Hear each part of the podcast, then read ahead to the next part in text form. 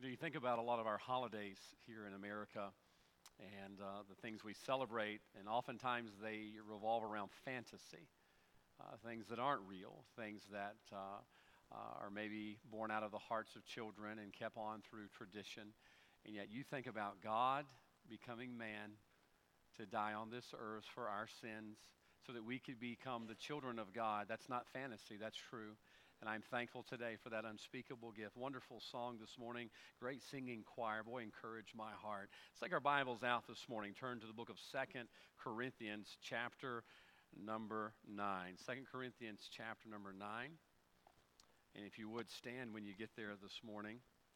We're going to read one verse out of this if we could. Let me say before we read, uh, I want to thank those who came out yesterday. Boy, we had a great time out. Uh, our Christmas outreach yesterday, we met at ten o'clock and had a great group go out, and uh, thank the Lord, heard we had one saved yesterday outdoor knocking, and what a blessing that was. Had a good time, good fellowship. I do want to invite you, if you haven't had an opportunity to go, uh, go with us out next Saturday morning, ten o'clock. We'll meet here in the fellowship hall. Uh, we have our wonderful Christmas card tracts. We'll be going and giving out uh, different areas in Hattiesburg and inviting folks not just to come to church, but to come to Christ. And uh, what an encouragement it was yesterday to go out together. And uh, but we, we barnstormed through an area way quicker than I expected. So I have to line up more doors next week than we did this week. But I appreciate all those who came out. Look forward to next Saturday, ten o'clock. Be here for that. And I promise you, we'll pair you up with somebody. You don't have to speak. Uh, we've got plenty of people who like to talk here. Amen. And we'll pair you up with one of those. And uh, there's no fulfillment like going out and sharing Christ, especially this time of the year. Second Corinthians chapter number nine. We're going to read the very last verse in verse in chapter number nine. Very simple verse as Paul is speaking to the church at Corinth. Chapter number eight, chapter number nine, speaking of giving. And he's talking about the example that was set by the churches of Macedonia, but he can't finish up in chapter number nine without giving the greatest example of giving there ever was, and that was the gift that our Father gave us in his Son. And we're going to read this one verse. I'll read it through twice, and then we'll pray. And I'm going to give you one more verse after we pray to look at this morning. The Bible says, Second Corinthians chapter nine, verse fifteen, "Thanks be unto God for his unspeakable gift." Thanks be unto God for his unspeakable gift. Let's pray together, and we'll read more here in just a moment. Father, thank you uh, for the great gift that you gave us in Christ. Thank you, Lord, that it's a gift that not only we can receive, but we are able to share. And I pray that, Lord, as we went out yesterday and, and one trusted you, I pray we'd, Lord, not only share it throughout the Christmas season. Father, help us share it throughout the rest of our lives, because it is truly an unspeakable gift. We thank you for that great gift you've given us. I thank you for the message you've given us to preach today. And, Father, I pray you'd be with all of us that are in this room, the many, Lord, that are gathered at home, Lord, that are sick, have kids that are sick. Pray you'd help them, Lord, through your word today. Pray your will be accomplished today, and for it's in Jesus' name. Amen. You may be seated. We're getting to the place to where if you are a procrastinator, uh, when it comes to Christmas shopping, I want to go ahead and give you a warning. We're getting close. Uh, we got about two weeks away from uh, the big day, and it's important you get about uh, that shopping, because we're entering that crunch time. And I got to wondering this week how many people are last-minute shoppers, all right? I, I try not to be a last-minute shopper. I like to try to have my gifts bought, and I'm, I'm graduating. The last few years, I've even gotten them wrapped before Christmas Eve. Uh, I don't know if uh, you other ladies are that way, but I found that my wife likes to be able to look at it all underneath the tree and the nice coordinated wrapping paper, and so I try to get it wrapped now before Christmas Eve, but I looked up this week about last-minute shoppers, and I found some startling numbers that you may find yourself in this morning. sixteen percent of people say they wait to start shopping until December. Half of last-minute shoppers say they still aren't even sure what they're going to buy yet. fifty-one percent of Americans wait until Christmas Eve to buy their last present. And now, if you're one of those people this morning in that fifty-one percent, could I just encourage you, look, we've got two weeks to get on the ball and get about buying your gifts and get all of those things done, because it'll be here before you know it. And here's what happens. When you wait until the last minute, you usually get something that they don't care as much for, because you're just grabbing something at T J Maxx, right? Or now we have Home Goods, which is an upscale T J Maxx. I've been there twice this week, and husbands, let me tell you, it's hard to go wrong there, all right? Just go in there. You can usually get something they're going to enjoy. And, and then when you wait until the last minute, what else do you do? You usually end up spending more money on something they really didn't like to begin with. In a recent survey, wives gave what their worst gifts they had received were. Now, husbands, I'm trying to help you. I'm trying to help you, okay? I'm trying to head off some marriage counseling. Come January and February, you might pay attention to this. In a recent survey, the worst gifts that wives have received, diet and fitness books. Number two on the list was appliances they did not ask for. Number three was wrinkle cream. Number four was the exact same thing they got last year. Husbands, could I just encourage you to write that down, all right? You'd save a lot of us some, a lot of time counseling if you would remember that. Under the list for men, worst gifts that men have received, they listed upgraded lawn equipment. Don't get your husband an edger this year unless he asks for it. Things that require assembling, gym memberships, and ear hair trimmers. I haven't gotten there, but I heard it's coming the older I get. You know, when it comes to giving gifts, it really is about the thought that counts, isn't it? When it comes to giving gifts, I mean, that's a wonderful rule of thumb to live by. It's the thought that counts. Uh, just this morning, the Bickham kids got in from vacation, and uh, they were down in Orlando at Disney World, and they came in, and uh, they brought me a bag full of cookies from Disney World, and I'm going to, I haven't even told my wife that yet. We're going to, Miley's mouth just hit the floor. I will share them, I promise. I'll be glad to do that. And, and then they brought me in a, a cup, a, a, a portable drink holder, and it was a Coke Zero, and it was the black label Coke Zero. You know, they changed Coke Zero. It's not good anymore. It is just acceptable. Uh, last year, it was the black label, and it was really good, and they turned it to the red label, and it's not as good. And they saw that black label. They knew I liked it. And this morning, they brought me in my office a, a Coke uh, cup for me to, to carry my drink in my car with, and it was the black label. And I said, boy, that was thoughtful of you. Just to realize and remember, boy, your pastor liked the black Coke Zero that's no longer available, and you were thoughtful enough to pick that up for me and bring. And boy, it just meant a lot to me that they, that they were so thoughtful. It really is the thought that counts when you think about it this morning. I think about uh, Leslie, how many times Miley would pick a flower for her. Just out there in the yard, a wild flower, maybe a dandelion, maybe one of those little white flowers that grows on the wild onions. And Miley would come in and she'd give those to Leslie. And I dare say that those flowers probably meant just as much to her or more uh, than the eighty dollar bouquets that I would buy at the local florist. Why? It's the thought that counts.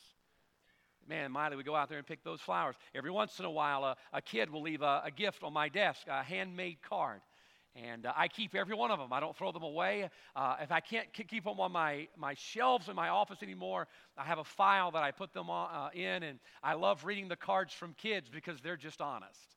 Uh, and... Uh, I, I've learned that I've made a lot of friends here below five feet tall with jelly beans and donuts.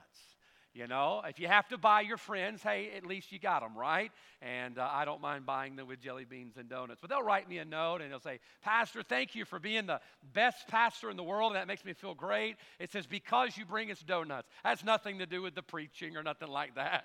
You know, a little humility goes a long way. Uh, but it means a lot. Why? Because they were thoughtful about that. Uh, how often has somebody given you your favorite candy bar? They just took the time to listen, and they heard you like the Reese's. Uh, next thing you know, you look there on your uh, on your desk at work or on your chair at church, and there's a note, hey, I picked this up for you. And it means a lot. Why? Because that person thought enough about you to get you something that they knew meant a lot to you. Now, this morning, I want you to turn your attention to the greatest gift that you and I have ever been given, and that was Christ. The Bible says, when you look down in verse number fifteen, thanks be unto God for his unspeakable gift. Now, when you look close, there's a word there I want you to zoom in on. It's the word unspeakable. That means the gift is of such that you and I, in our mortal minds, with our mortal tongue, cannot describe exactly all that that gift truly means to us. I've been given a lot of thoughtful gifts in my life. If you've been in my office, you've seen there's a lot of trinkets and things up on shelves, and uh, maybe not a lot of intrinsic value in the gifts that are up there, but they're gifts that are very thoughtful, that someone took the time to get that for me or give that to me or even sometimes make that for me. And I'll sit there and I'll tell stories. Kids will ask me, what is this rock? And I, I'll say, I think that was a rock Miss Lynn got me on a trip she went on, or that was a rock somebody else got me on a trip that they went on. And man, you're putting a rock up on your shelf. Why? Because it was a thoughtful gift. I, you know, a rock's a cheap gift. People say, hey, I'm going on a trip. You want me to get you something? I say, yeah, bring me back a rock.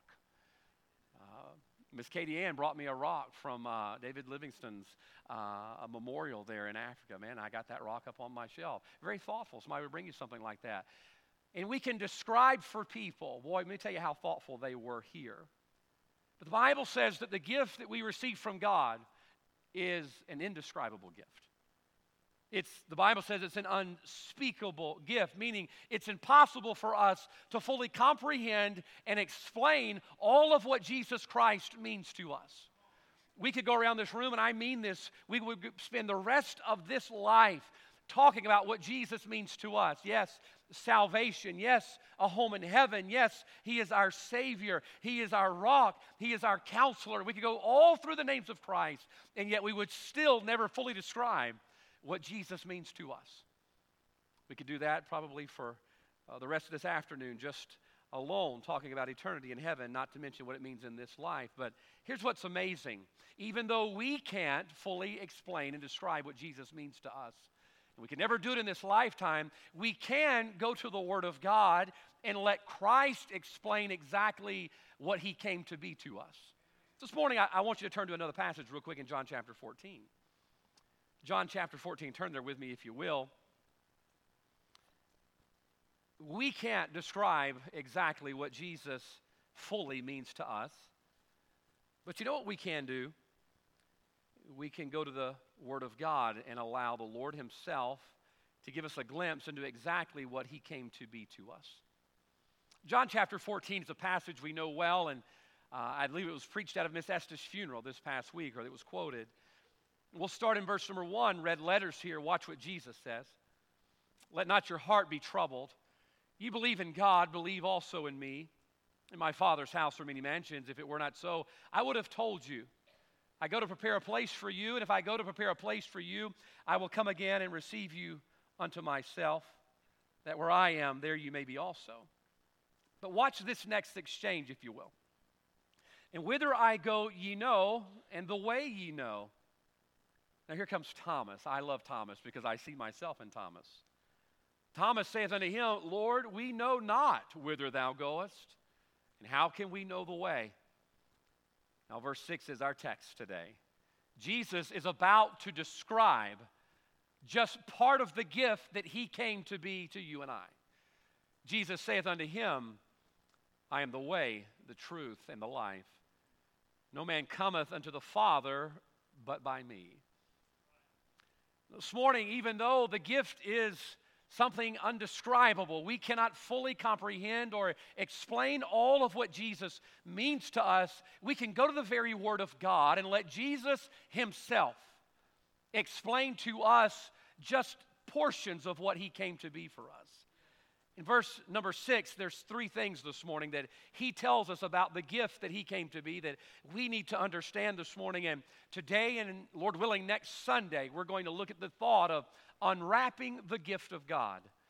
And I believe verse number six helps us unwrap, unwrap the gift that Christ came to be. Now, let's begin unwrapping it this morning if we could. This unspeakable gift in verse number six.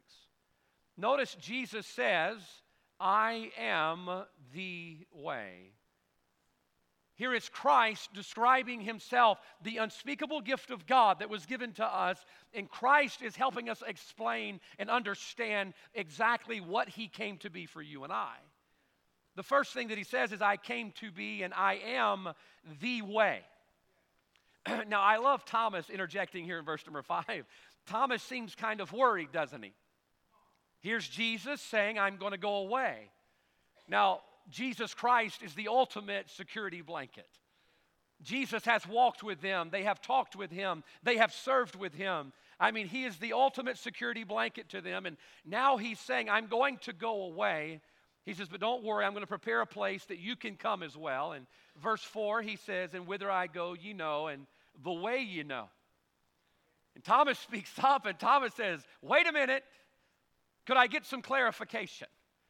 Now look, when it comes to something this important, it's worth asking a question. I know as teachers, oftentimes we say there are no dumb questions. I think that's debatable.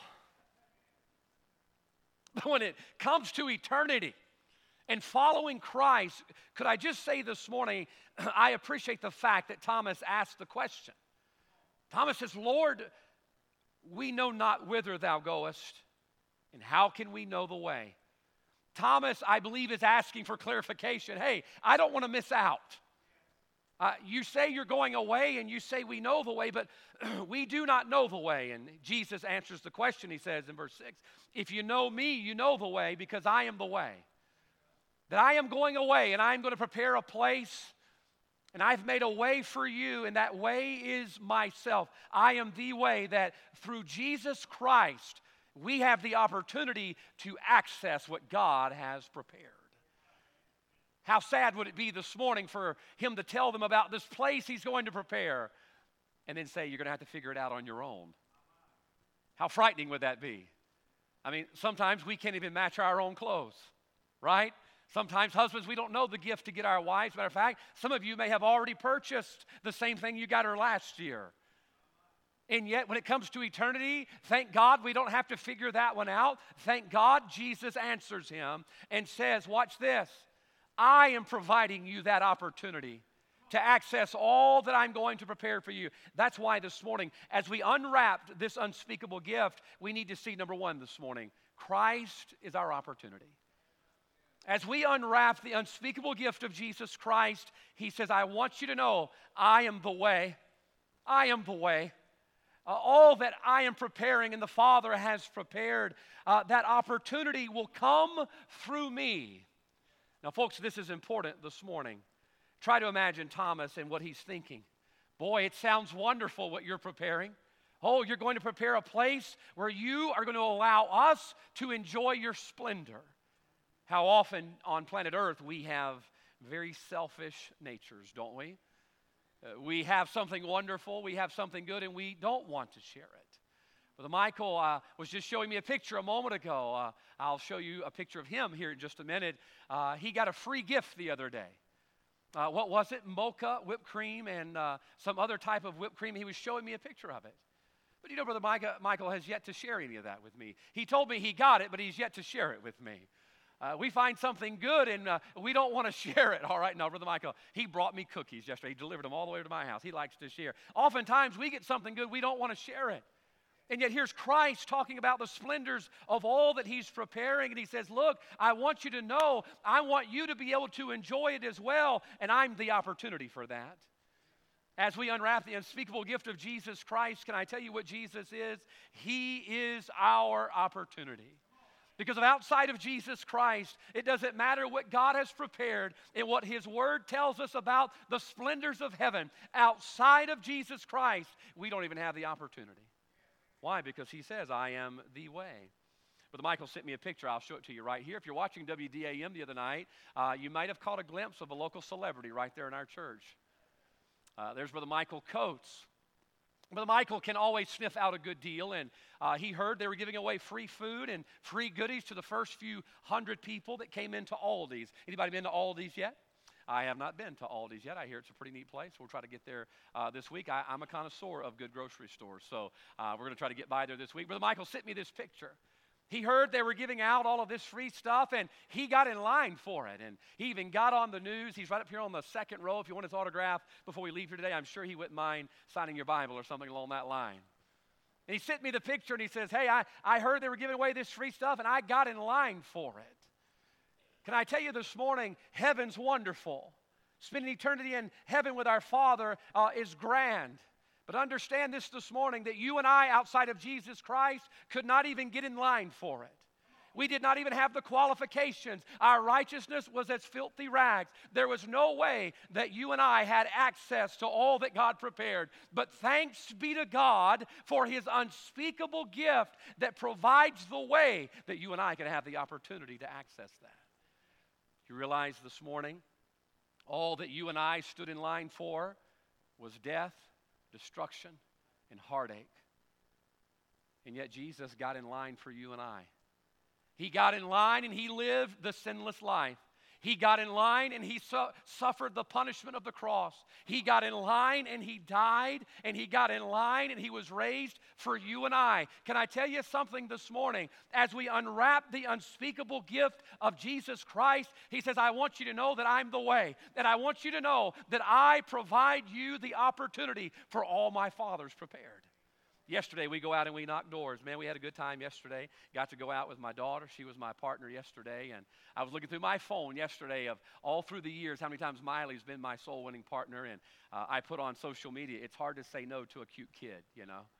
Uh, that's why I take him. Brother Michael, t- uh, Brother Micah took his little guy yesterday. Uh, I pulled through the uh, uh, the area where we were knocking doors yesterday. And uh, there's little Kagan, man. He's got tracts in his hand.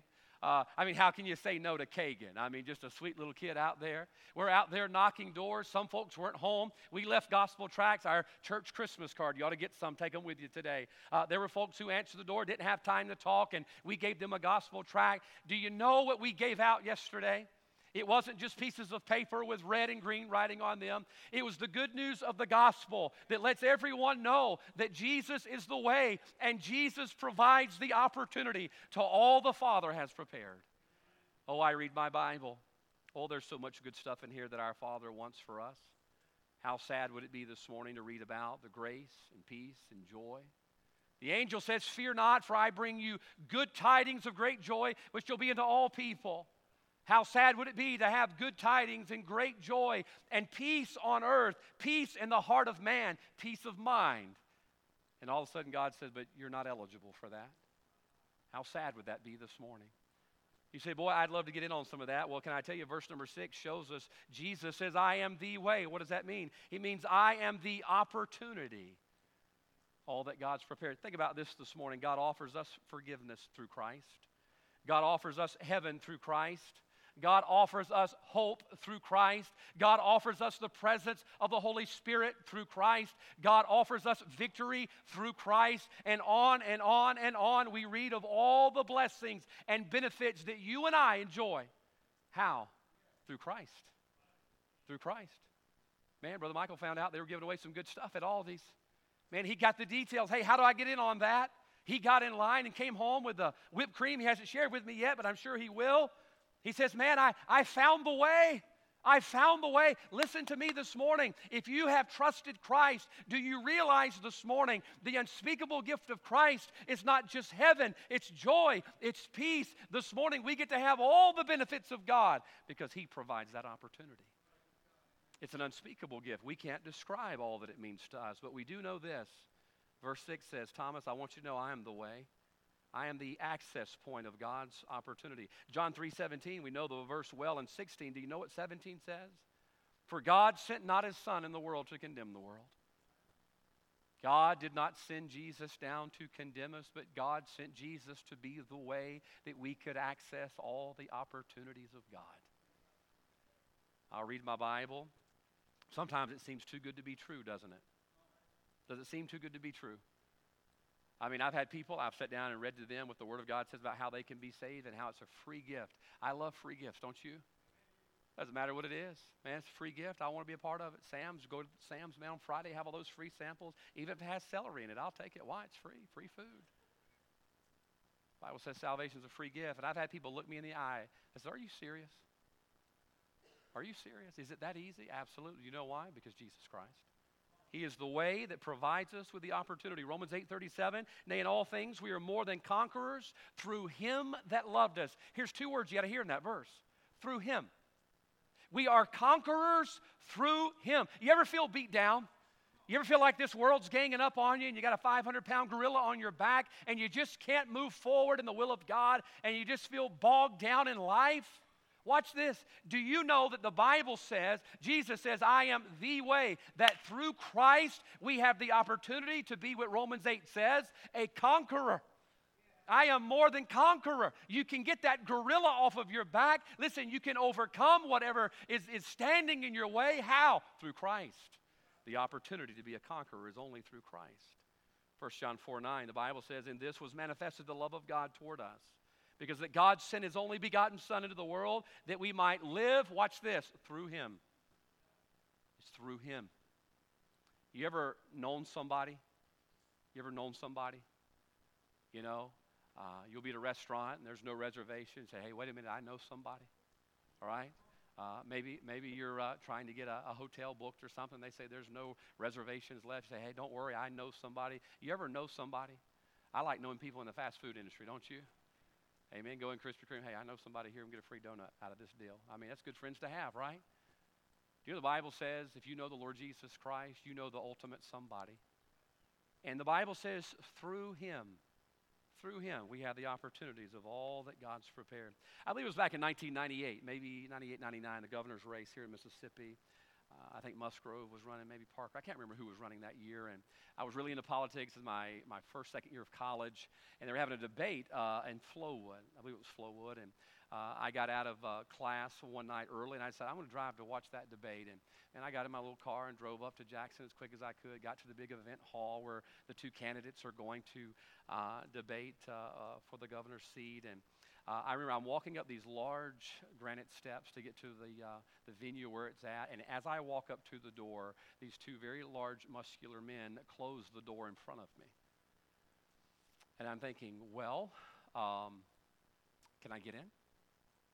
And they said, "No, sir, we've reached capacity." You ever feel like that's just your luck?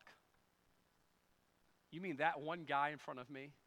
And then you start thinking ill thoughts about all the people going slow in the fast lane on the way up there. If it weren't for you, I would have got in. And so I, I looked at John, I said, I said, "Sir, I just drove from Laurel, got out of class, and drove here to be here. I want to be, I want to be at the uh, debate. I'd love to hear that." And the gentleman at the door said, "Sorry, sir, we've reached capacity." And I tried a few other areas. I didn't have my daughter with me to help sweet talk then. I, I wasn't married yet, you know, so I probably could have got in if I'd had her. But I'm there by myself, and this is all I had to work with, and uh, I didn't get in. I said, "You're going to close the door like that? I just drove an hour and a half to get here, and you're not going to let me in?" He said, "Yes, sir, we've reached capacity." He had no qualms about closing the doors and not allowing me in. He says, "We're not going to let you in. You're not going to have the opportunity." And I turned around and drove all the way back home and listened to the debate on my car radio. Do you know what the Bible says about our Savior in John ten? Jesus says this, "I am the door."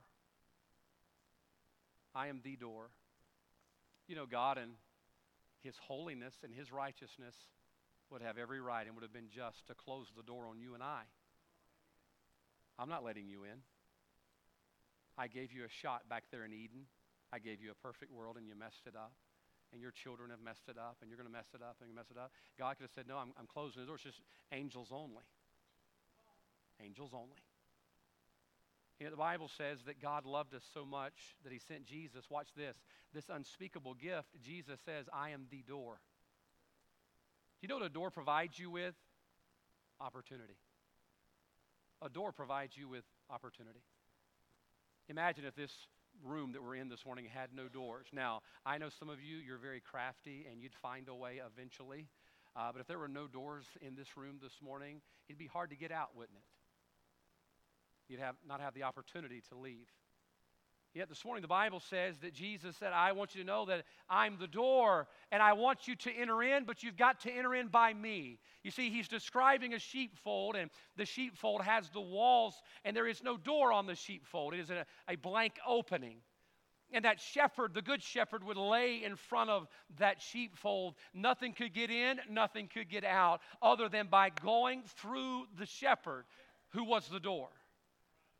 There was no opportunity to get in or to get out outside of the shepherd. Why? Because he is the door. He is the one that you're going to have to go through to have the opportunity, and that is Jesus Christ for you and I.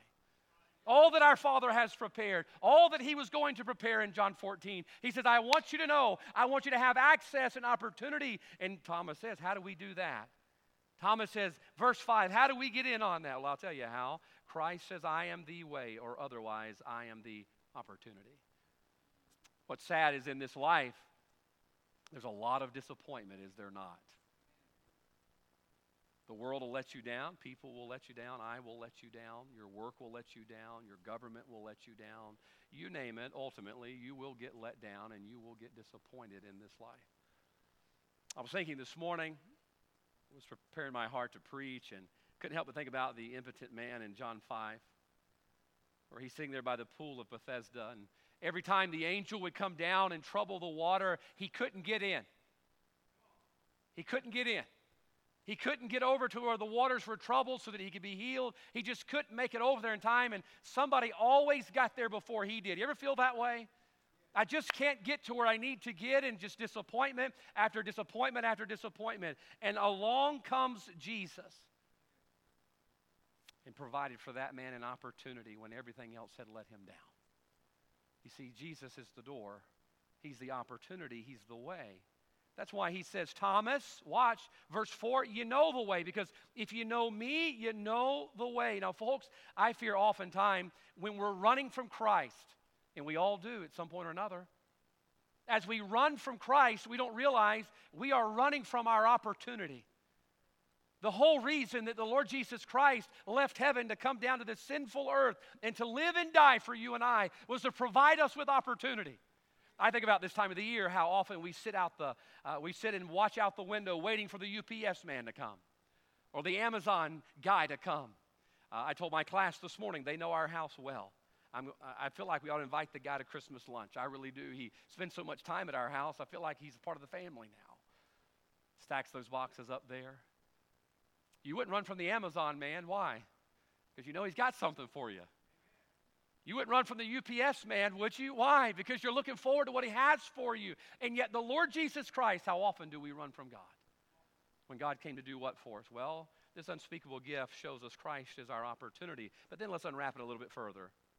And we're going to have to hurry. Verse six, the Bible says, Jesus said unto them, unto him, I am the way. But then watch what he says. He says, the truth. He's helping him understand exactly what the gift of Christ came to be. And when you look that word truth up, a very beautiful word. It's the word aletheia. It means absolute certainty or reality. Now, what are we talking about here? We're talking about eternity. We're talking about eternal life. And Thomas needs some filling in of the details. I don't blame him. I would too. You can't afford to get those kind of questions wrong. Wait, wait a minute, Thomas says. Could you explain to me again? He says, well, I want you to know I am the way, but also I am the truth. I am the absolute certainty. I am the reality. He's saying, Thomas, I am what you need to know. Now, this is important this morning. Not only did Christ come to be our opportunity, but as we unwrap the unspeakable gift, notice number two this morning, Christ is our certainty. He says, Thomas, I want you to know I am not only the way that provides you your opportunity, I am the truth that will give you certainty. In twenty twenty-three, we're living in a mixed up world. I told my class today, uh, I look back at nineteen eighties and nineties, the years that I grew up, and uh, I get it now why some of you older folks talk about the good old days, because I look back at the years I grew up, the eighties or nineties, and they're good old days.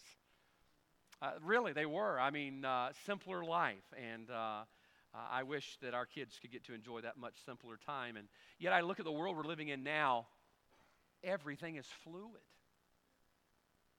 Marriage is fluid. It used to be a, a foundational, fundamental institution. Now marriage is fluid. Think about gender today. Gender's fluid. We even have coined that term, gender fluid. We have the term today, non-binary. We are not bound to one gender. Everything is fluid. Everything is changing. I even saw a Fox News uh, report the other day where uh, you had the conservative and the liberal, and they were arguing back and forth. And now even math is subjective. Now, granted, as a kid, I wish math was subjective because all of my wrong answers could have been right, okay? This is how I identify two plus two. It is really five. And I watched a report on Fox News the other day, and they were arguing math is now subjective. It means it is not absolutely certain anymore. Do you know what our world needs? Uh, what our world needs right now more than anything is certainty. Absolute certainty. Now, wait a minute. Jesus says here to Thomas, I'm the way. I'm your opportunity. Number two, he says, I am the truth. I am absolute certainty. Folks, in the world we're living in today, it's hard to find absolutes, things people have trusted in and built their lives upon, principles, people, institutions. They seem to be crumbling all around us, but thanks be to God for His unspeakable gift that we unwrap, and it's not only opportunity to access all that God's prepared, but it is certainty in the life we're living in, and oh, how we need that today. Absolute certainty. Jesus Christ, what does the Word of God say in Hebrews thirteen eight? The same yesterday, today, and forever. Oh, my hope is built on nothing less than Jesus' blood and righteousness. I dare not trust the sweetest frame, but wholly lean on Jesus' name. Oh, as we knocked doors yesterday and we're sharing with people the wonderful, unspeakable gift of Jesus Christ, not only were we sharing with them the opportunity and the way to access all that God's prepared, but we were offering them absolute certainty in a world where it's hard to find that anymore. That's what Jesus is this morning. Through Christ, we know what? We know the truth. Now, I want you to think about something. Everybody's going through something. Everybody is in a battle. Everybody is facing something, and everybody has a monkey on their back sooner or later, and oh, how we long for relief, do we not? Lord, we just want some peace. We just want a good day. Lord, we just want to get the monkey off our back. God, would you just help our home? God, would you help our kids? God, would you help our job? And we are we are just bound by so much difficulty in the life we're living in, in the age we're living in. But wait a minute. My Bible tells me in John chapter eight, verse thirty-two, listen close. And ye shall know the truth. Now, it's important you know the truth. Amen? Aren't you glad that our Father loved us enough that He desired we know the truth? And watch this. He didn't just say, hey, I'm going to write it down and mail it to you. He says, I'm going to put the truth in the form of my Son. I'm going to put the truth in the form of flesh, and you're going to get to know Him personally. If you know Jesus, you know the truth. Now, wait a minute. What does it go on to say? And the truth shall make you free. You see, folks, the world that we're living in is struggling. Listen, the lost world can't cope, and they're bound. They're in the prison. They're prisons of addictions, prisons of their mind, and we're bound by all that we're living in right now. But wait a minute. The Bible says there's freedom, that our Father, in His unspeakable gift, we keep unwrapping this thing, and we see that Jesus is the way and the opportunity, but not only that, Jesus is our certainty. He is the truth, and the truth does what? Makes us free. Oh, my goodness. It is unspeakable. You know, we, you could just say, tell me about Jesus. Well, Jesus died for me, and now I get a ticket to heaven. That's about the most monolithic answer you could give, but it's true. There's so much more to it. He is the way. He is our opportunity. He is the truth. He is our certainty. Now, I want you to look at verse five real quick. I'm going to hurry.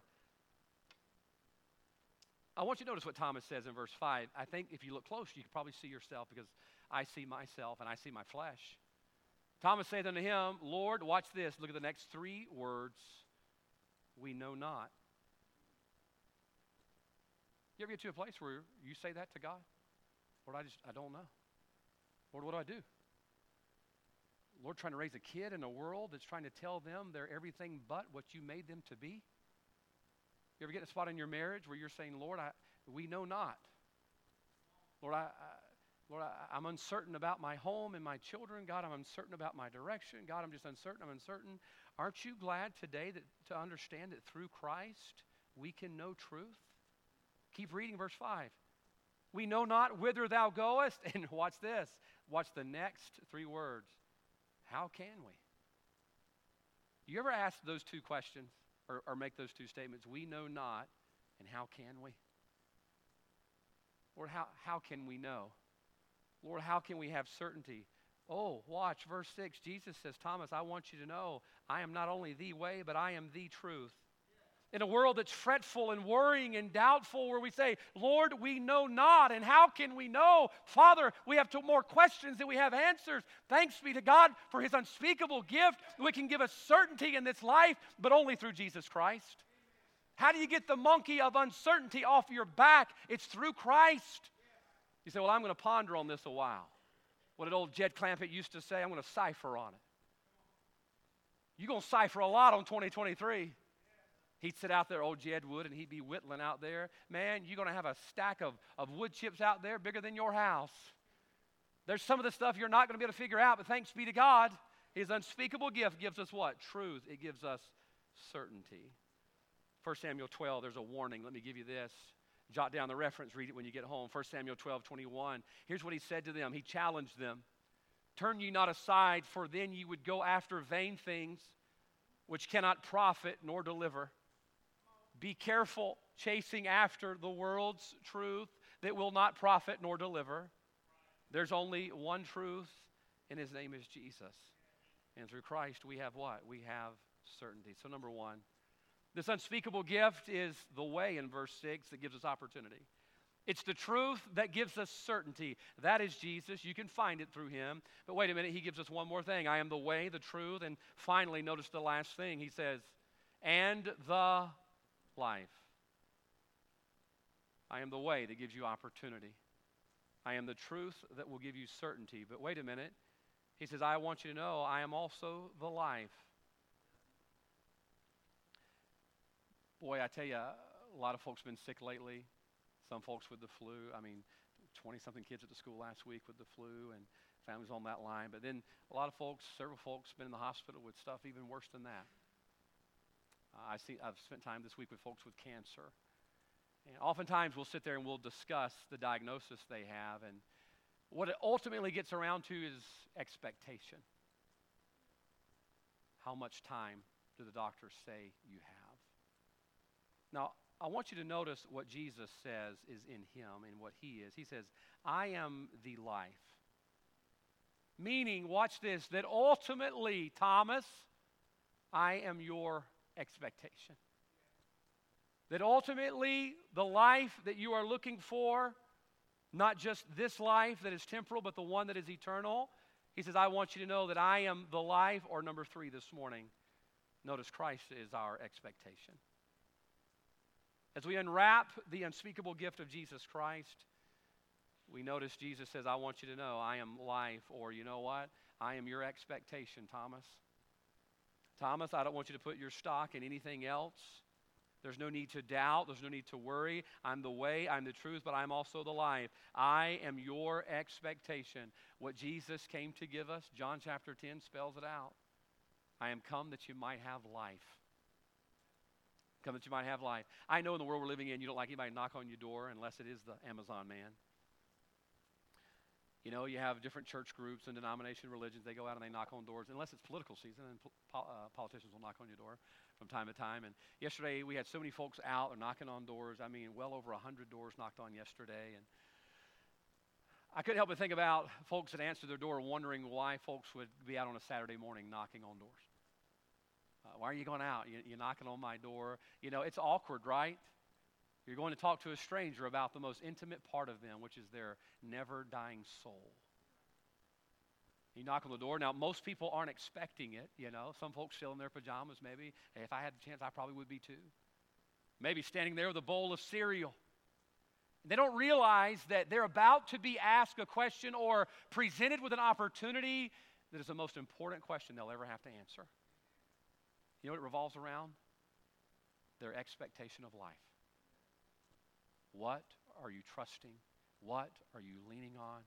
Where is your expectation for eternal life? Folks, if you're saved here this morning, can I tell you what Jesus is? He's your opportunity. Oh my goodness, he is the way. He is your certainty for truth. But boy, Jesus is our expectation. You ask me why I'm going to heaven. You ask me why I'm going to heaven. Uh, look, I'll tell you, it's not because of me. I'm thankful for good parents. It's not because of them. I'm thankful for a good heritage in my grandparents. It's not because of them. It's not because I read my Bible. It's not because I go to church. Oh, no, no, no.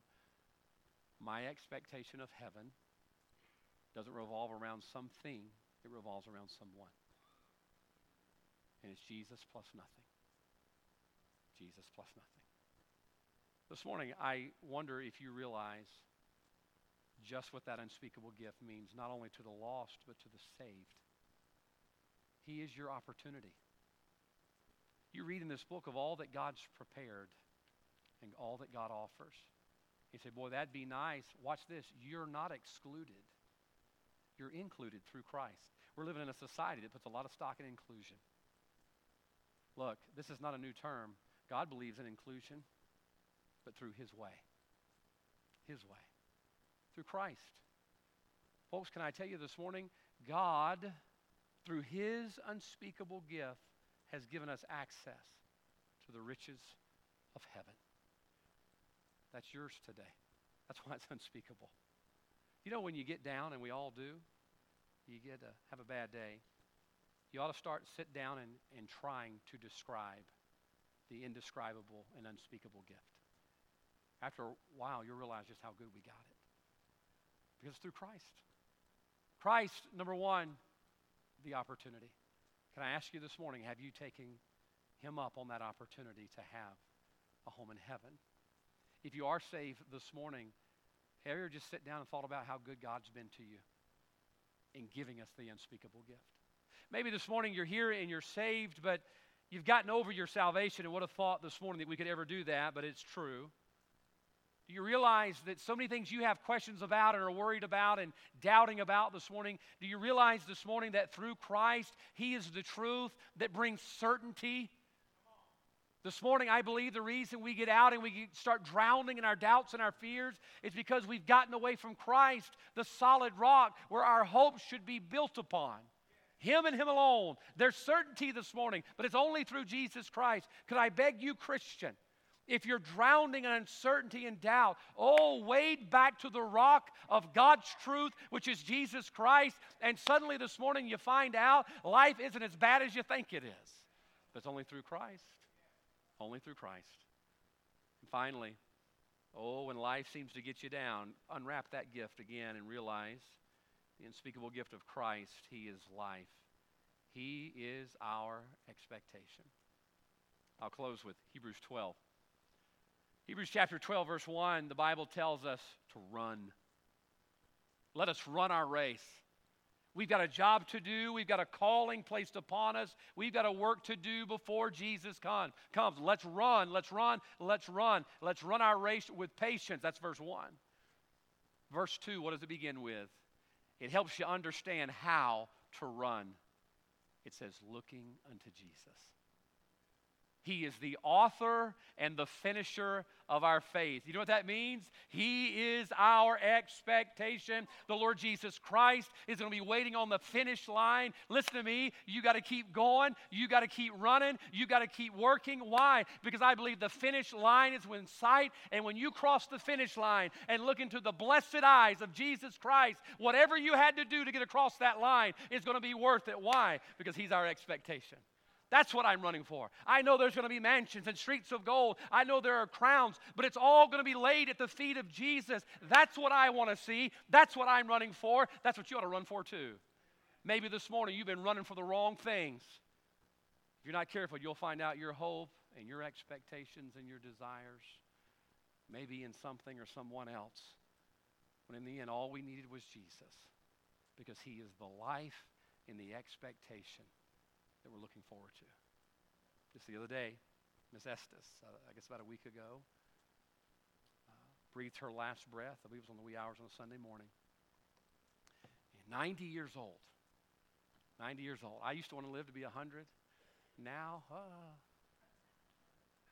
I don't know, man. I've I've had a pretty good forty-three-year run, you know. She lived to be ninety years old. And I just thought, we were at her, her memorial service this past week, and I couldn't help but think, man, she lived ninety years. She served the Lord faithfully. And the moment that she looked into the eyes of Jesus, it was worth it. It was worth it. Her expectation, it was worth it. I don't know all of her struggles and difficulties she had to go through, health problems, things, I don't know, but, but I promise you, when she looked into the eyes of Jesus, it was it was worth it. Why? Because he was the unspeakable gift, and we could live a lifetime giving every moment of every day to him and still not even come close to say thank you for what he did for us. This morning, folks, the Bible says that God has given us an unspeakable gift. Number one, have you received it? Have you trusted Christ? Are you saved? Are you saved? There's a gift with your name on it, and it's an unspeakable gift. It's an indescribable gift. And oh, this morning, how wonderful it'd be if you came to know Christ as your personal Savior. Oh, it'd be wonderful. Wonderful. There's only one way. It's not through your baptism, your religion, through your heritage. It's through Jesus. I am the way. He is the opportunity. But then, Christian, listen to me this morning, Christian. I know there's a lot going on in our world, but hear me out. There's certainty through Christ, too. His truth. Go back to his truth. Get back to Christ. That's the solid rock this morning. And then don't get your eyes off of our expectation, which is Jesus. Heads are bowed, eyes are closed. Let's stop there this morning. Let's stand together. Our heads are bowed, our eyes are closed. Thanks be to God for his unspeakable gift. What was the gift? The way of opportunity, the truth of certainty, and an expectation of life. This morning, could we just stop and open that gift again? Realize how good God has been to us. Could we just stop this morning and get back to Christ and our eyes on him and our expectation on him? If you're here this morning, you've never trusted Christ, I want to encourage you to come down. We've got folks standing down front of the Bible. They love to take the Word of God and help you to open that unspeakable gift. But for the saved today, oh, folks, listen to me this morning. Realize what Jesus means to you. Let's get our eyes back on him. Father, I thank you this morning for your word, and I thank you for the gift. Lord, it truly is unspeakable. Can't describe all that it means. Just in one verse, we saw three things, and Lord, we could have spent hours on those three things, yet more. Father, I pray if there's one here that's not sure they're saved today, Lord, I pray that you'd help them to see that that gift was for them. It's a free gift. Jesus stood in line, and he took our punishment and our pain and got the gift secured for us that we could be saved. But for the saved today, Father, I pray that you'd help us unwrap that gift again and realize that, Father, we've got life through Christ. We have truth through Christ. And oh, Father, how we need that in the world we're living in right now. We need that certainty, that solid rock. And Father, if we get to the place where we're drowning, help us get back to Jesus today. Help us to get our eyes on the expectation of life that's through him. Father, we can run our race and we can look to him and we can finish our race.